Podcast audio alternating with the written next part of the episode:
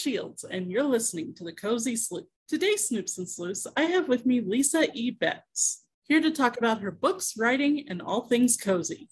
Lisa, would you like to introduce yourself to my Snoops and Sleuths and talk a little bit about your book? Yes, thank you so much for having me on your show, Leanna. And hello, Sleuths and Snoops. I'm excited to meet you too.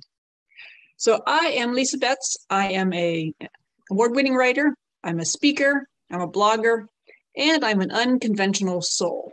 So my books uh, are feature a sleuth called Livia, who solves mysteries in ancient Rome, which is a little unusual.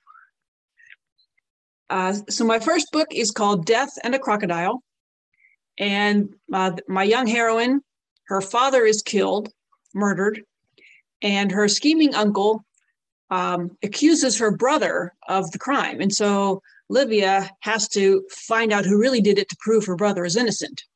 And on top of that, in ancient Rome, all young females had to have a, a male guardian. And so if her father's dead and her brother gets accused, her nasty uncle becomes her guardian and he's going to marry her off to some horrible old man. And so she does not want her life ruined forever. And so she gets her trusty maidservant Roxana, and the two of them say, Well, we can figure this out. And so off they go to figure out who killed her father. And of course, they don't know what they're doing. And they get into some scrapes, as you would imagine, but you know, justice prevails. They figure it out. Um, so that's how the series begins. And oh then in the uh, in the next book, um, she's newly married, um, and you know she wants to uh, Im- impress her husband and the family. Well, her husband's mentor goes missing. And so naturally, now that she has these wonderful new sleuthing skills, she says, Well, I'm going to go help. And so she goes off to look for clues. And her husband is not as appreciative as she had thought. He sees it as her sneaking behind his back, looking for clues and getting into danger because he doesn't trust her to keep herself safe. So the two of them have some issues that they need to work through um, to learn how to work together as a team and trust each other instead of keeping secrets from each other because they're assuming incorrect things. Uh, so that's kind of the, the gist of the second one. And of course, it's not just one missing man. There's, you know, other other crimes that pile up. of course. Of course. Because what because what's a cozy without multiple issues arising? That's right. Oh, what an interesting setting, ancient Rome. Yeah, it's well, you know, I've always liked odd periods. I like reading books set in ancient Rome or medieval England or other random things. I don't read I don't read the sorts of books that everybody else reads. I tend to read obscure authors that maybe people haven't heard of. And I just find it fascinating also I, I've been teaching Bible study at my church for years and years. And so I have intentionally tried to learn about that particular period because that's when the New Testament is set. So that's one of the reasons I chose it, is because it's just a period I care about. Oh, well, that is such an amazing thing because I've never seen that time frame used in a cozy mystery before. Of course, then again, people would probably say that about my books too. They've never seen a world set in a world where mythological creatures are real. so that's the wonderful thing about writing is that you can use your imagination and go to any setting that interests you. Absolutely. So if I think you've already answered this a little bit. Is any of your writing inspired by your actual life and interests?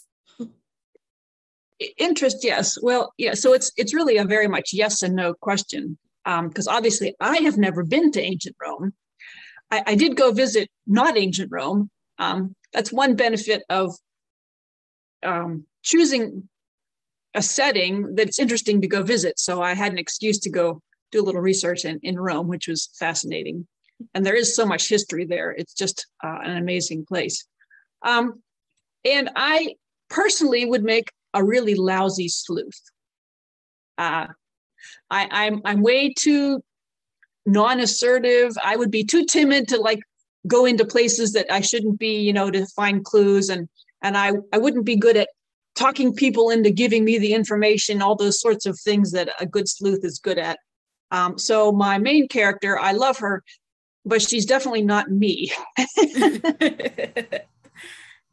yeah, I I hear you with that. I am the same way. Um, it's like, wait a minute. I'd actually have to confront this person. No, no, no, no, no, no, no, no, no, no, no. Right. right. Here's what I'll do. I'll call the police. Let them handle it. right. Yeah, yeah. I think that's true of a lot of a lot of writers of mysteries. Is that we ourselves might not be such good sleuths, but we can imagine it. What is like me in my books is um, I have intentionally created a bunch of characters that are misfits in some way that don't quite fit the molds. Obviously, a young female sleuth in ancient Rome is not a normal thing. Um, and I intentionally gave her a, a sassy maid who is not at all the perfect uh, ref, um, refined lady's maid. She, you know, she blurts out things that she shouldn't say, and she's gung ho to go wherever her mistress goes. This is great fun solving mysteries, yay! So it's been fun to create all these characters that are just, you know, not quite fitting the mold because I've always been the kind of person that doesn't fit molds well. I actually went to college and have a degree in mechanical engineering, which is not normal for an author. So, so I have half my brain is a analytical, mathematical, problem-solving engineering brain, and engineers, if you know any, are usually really bad communicators. they they hate writing as much as most writers hate math. Um, so and I love both. So I'm I'm kind of I, I don't fit either mold completely. I'm not quite as scatterbrained or, or free spirited or or dramatic as as many authors are. I'm much more logical and pragmatic, and yet I love to create and imagine stories, and I love public speaking, which is also something engineers usually don't do well. you remind me of a friend I had in high school. She loved math, she loved writing, and it's just kind of like, how can you love both? Because I remember one time saying to her, I was complaining about algebra or something, and saying, letters do not belong in math problems. and she's like, yes, they do. yeah, when you have a math brain, it just makes sense. Just like we have a writing brain, it just makes sense. yeah. That's just the way my brain got made. Yeah. Uh, hey, it takes all kinds of brains to do all the jobs out there, all the work out there. So, yes, it does. It definitely does. So, do you have any advice for those who want to write their own mysteries or cozies? Uh, sure. So, first of all, you know, the old adage is write what you know, but I definitely say write what you want to learn about. Because I obviously um, don't know ancient Rome, but I've had a wonderful time learning about it. I just think it's curious. So, whatever your passions are, wherever your interests are, write about the things that you really care about and that that passion will come out in your story whether it's whether it's catering or or knitting or having a ranch in colorado or whatever it is right? Right. Right. That's going to come out that the fact that you find it interesting will help the readers be interested in it.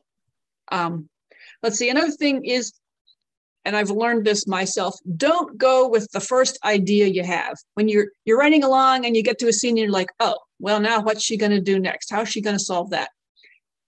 And and the first idea that comes will be okay, but if you stop and and list like five or six more, you'll suddenly get to a better one and go, oh, now that that's a good idea. So I always I, I, have all these little scraps of paper everywhere because whenever I hit a problem, I sit down and I just write a little bullet list because engineers think in bullet lists, I guess. Um, so I write a little bullet list and I just write out all the ideas I can think of, the stupid ones and the interesting ones and the boring ones, and then eventually about five or six down, I I think of one and it's like, ah, yeah, now that one, that one will work the best. So that's a, a trick that I use and um, and the the don't use your first idea I got from some expert writer somewhere in some book I read. one uh, one other thing uh, about creating original stuff is readers expect certain things in a book. So throwing everything out, thinking, "Oh, I'm not going to be, I'm not going to be one of those people that follows the formula," um, and you try to be completely original with everything, you're probably going to end up making a story that isn't fun to read. The key is to take that formula that everyone's been using for centuries anyway, and it works, and adding your own unique twist, and that will make a wonderful, entertaining story. Oh, that's some great advice. And you're right about writing what you want to research. Because. Me, I'm a mythology nerd. I love mythology from around the world. And writing my books, I got a chance to research not just your typical Tolkien-esque elf, you know, the the six foot tall Legolas, basically. um, I got to look into Native American culture and find that they had their own form of an elf called a forest dweller. Hmm. And I based my character off of uh off of oh my brain is scattered right now uh off of the one in Choctaw culture called the okay. Kowi Anukasha, which anyone who actually speaks Choctaw, I'm sorry if I butchered that. yeah, that's that's so much fun when you when you research something, then you come across all these marvelous little gems that just make it so much more fun to write.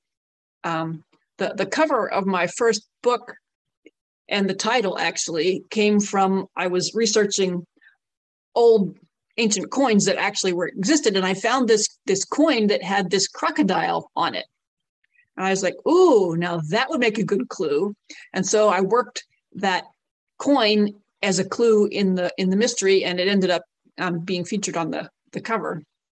But it's a real thing which is kind of cool. Not that i have one but i've seen pictures. Yeah. Yeah i'm i'm kind of that way too with um well, none of the items made it onto the cover, but I also wrote a uh, steampunk 1920s cozy mystery uh, based around ooparts, out of place artifacts. And I'm currently working slowly, I'm so sorry, readers, on book two, which will be based around a um, vase that my main character has to figure out how A, it got into a French museum, and B, was this one of the what the gifts of the wise men? Kind of a Ooh. thing. that sounds like a great, great story. Yeah. And I've had a lot of fun looking at pictures of ancient alabaster vases and things like that. And it's like, oh, this could be cool if I get this book finished to put this on the cover.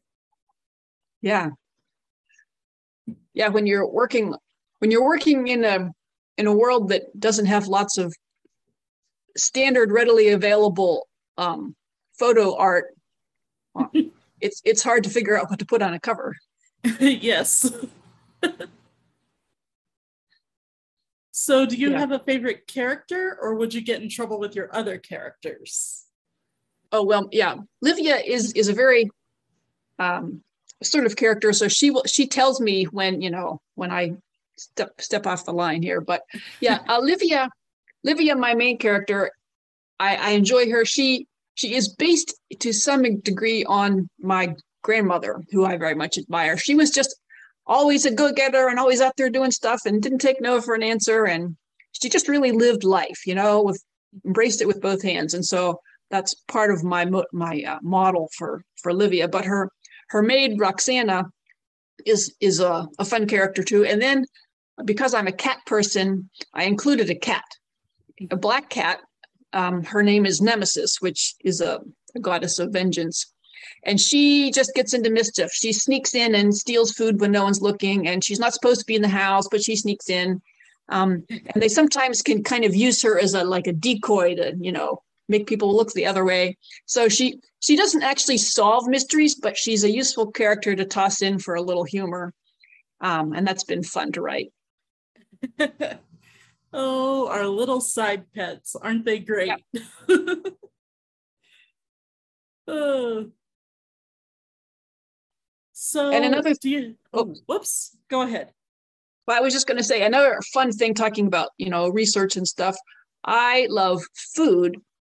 And so one of the things that I have researched for the book is ancient Roman cooking. And so I have actually, um, I've actually quite a few times now tried recipes and made them, and most of them were pretty edible. I mean, obviously, I didn't try the recipes that sounded really weird.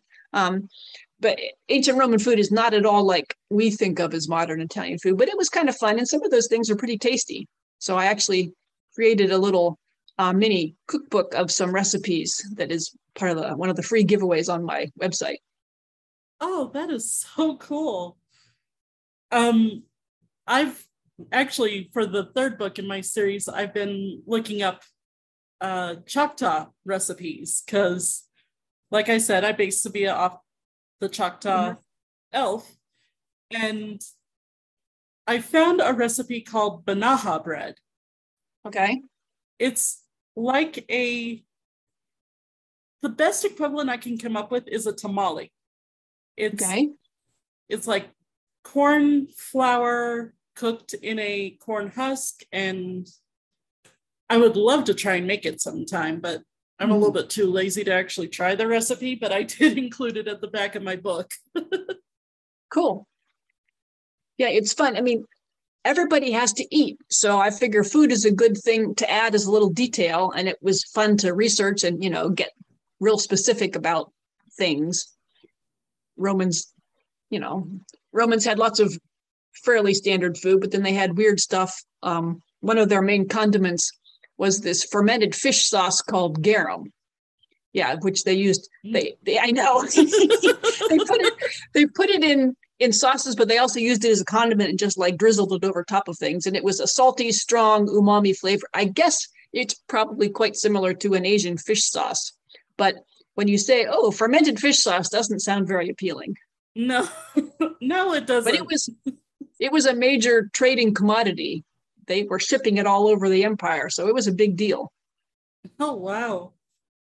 Yeah, that it's it's funny that food is well not funny, it's very interesting to me that food is one of those things that really seems to bring our characters to life. It's like what are their favorite foods? Are they chocoholics? Are they are they coffee fanatics? Do they Right. Yes, because we can all be very opinionated about our food. oh, yes. like, I've got a favorite place here in Colorado that if anyone ever asks me, hey, what should I eat? This place is one of the places, if you're in Colorado, you have to try. It's a place called Tocabe. And if anyone's ever watched Diners, Drive-Ins, and Dives, they've been on that show. Very proud of it. um, but they serve Indian tacos fry bread with meat, uh, corn, cheese, all piled on top of it. It's so good. mm, sounds wonderful. And they also have these massive fried bison ribs that okay. I mean, it's like picture the opening scene on the Flintstones where they bring out the brontosaurus ribs that knock over the car. Well, that's these bison ribs. fun.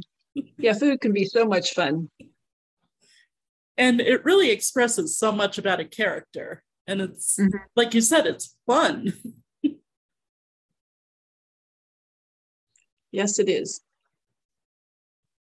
So, do you have an author that's most influenced your writing? I mean, obviously, I've been I've been an avid reader since forever, so there's tons of tons of authors that have influenced me. Um, as a child, Tolkien was my number one favorite, um, mm-hmm. but I had lots of others. But as far as uh, mysteries go, um, I love mysteries set in some historic period that have a lot of humor in them. I love humor in my mysteries. So Elizabeth Peters is one of my favorites, the Amelia Peabody mysteries, which are um, it's Victorian British people, but they they're Egyptologists, so they go into Egypt and and um, do archaeological stuff, and in the process, dead bodies just happen. You know, so she is just such a hoot. She is a very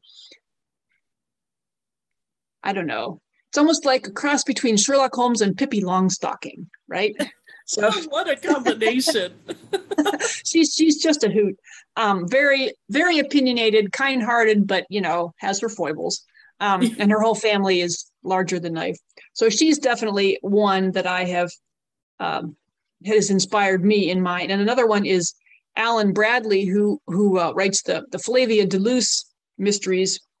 And this is a she's actually I forget she's 11 year old. She's a young person who um, has a passion for chemistry, in particular poison, but she gets she gets involved solving these things, and it's not young adult. Somehow, Alan Bradley has done a brilliant job of taking this young character and creating stories for adults. So she, so she, you know, she, she's not jaded yet because she's still a young person, but then she's she is intelligent enough to make believably intelligent decisions, um, and she has she can't drive, so she has this bicycle named Gladys, who she, who she drives around the countryside on. And, um, yeah, so and both of them just have such a wonderful, wonderful, strong, entertaining voice, huh. which is something I love in any book. They sound great, and this is why I love asking this question. My to be read list just grows every time I hear someone's favorite author. Yeah, he has a whole a whole series out. The first one is called "The Sweetness at the Bottom of the Pie." oh, what a great title! I think he gets a lot of his titles from like old obscure English nursery rhymes or something. oh, I am definitely gonna have to check those out because they sound great. So, if you and your main characters sat down for coffee or whatever your preferred caffeine intake is, what kind of drink would she get and what kind of drink would you get? well, I like coffee, but I can only drink it in the morning. So if it was it was an afternoon or lunchtime thing, I'd have to go with something less caffeinated. Um, my my my character doesn't know about caffeinated beverages because they weren't around in Rome at that time. So uh. she she um she would have to go with some sort of um, spiced wine or something like that. Wine with a little bit of honey and some some flavoring in it, perhaps. Uh, they they drank wine a lot, but they added water to it so it wasn't as potent as ours is today, because they weren't trying to get drunk, but it was just what they had to drink. They didn't have much yeah. other choice other than some freshly squeezed fruit juice or something.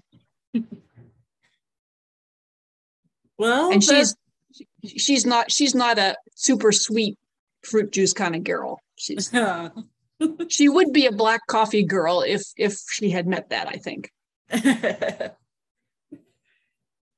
oh, your character sounds so great, and your books sound like a lot of fun. Thank you. So, if you're not writing, do you have any hobbies that you like to do? Well, like I say, I enjoy cooking, and um, I have a one-year-old grandson, so that's that's a, a, new wonderful thing is to to spend some time with him. Um, and I like hiking and doing outdoorsy sorts of things. Those are all fun, and of course, that one-year-old is going to keep you on your toes. yep yeah, he's been fun. It's been fun. Every all my friends were grandparents ahead of me, and so they kept saying, "Oh, it's a wonderful, it's wonderful," and I said, "Well, okay." And now I'm finally here, and I was like, "Oh yes, it is wonderful." so, how can my snoops and sleuths follow you?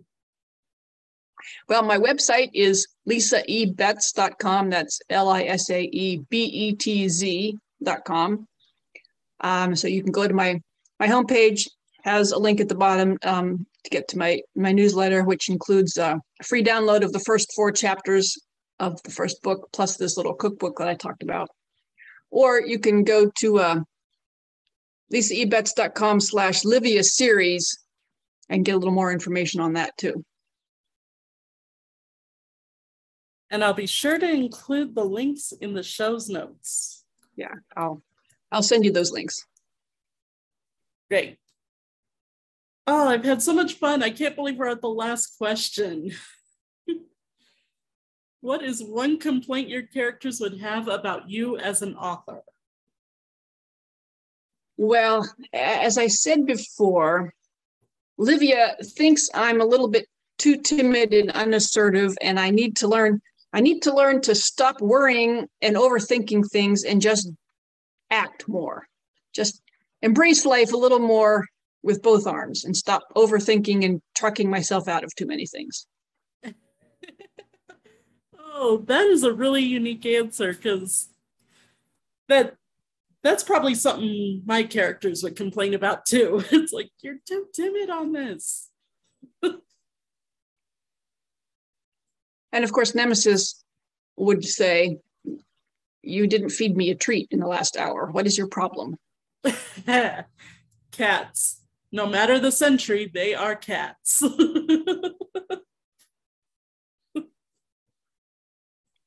yep.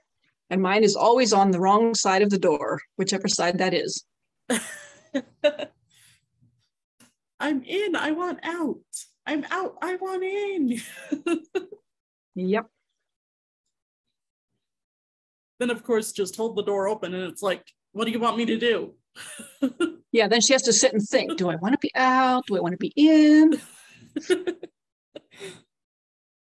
oh, oddly enough, that sounds a little bit like my dog. do I want to be out? Do I want to be in? Do I want to go chase that squirrel? Do I not? Ah, I gotta love our pets. Oh, yes. We wouldn't get through certain things without them. Yet nope. there's times it's like, dog, I wish I could trade you in.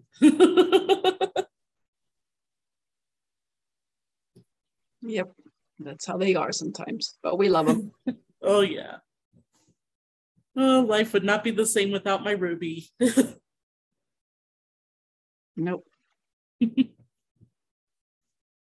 well, I've had a great time talking with you, and I will definitely check out your books because they sound Thank great. You yep, they've been fun to fun to write, and I'm hard at work on the next one, which is called Ode to Poison. So obviously, poison is involved. yeah. oh, that can always be a fun topic and also a scary one to research because you're like, really, I'm a writer. I'm a writer. I know. Yes, I think I think about that a lot. What does Google think about this? But you got to learn these things. yeah. I had to research vape pens and all that for my third book. And it's like, oh, really, I don't need this information, but I'm a writer. right. Oh. Well, Snoops and Sleuths, you've heard another great interview here on the Cozy Sleuth. I'd like to thank my patrons for their contribution in keeping the show commercial free and growing. I'd like to thank my Ko-fi Klatch for their help as well. If you'd like to be like my patrons and have your name mentioned on the air, join me on my Patreon page at patreon.com slash the cozy sleuth. Or you can join my Ko-fi Klatch at ko-fi.com slash the cozy sleuth. That's ko-fi.com slash the cozy sleuth. And if you want to check out cozy mysteries read by live actors, check out the Cozy Mystery Rats Maze, wherever you find your favorite podcasts. Until next time, this is Leanna Shields saying, keep cozy.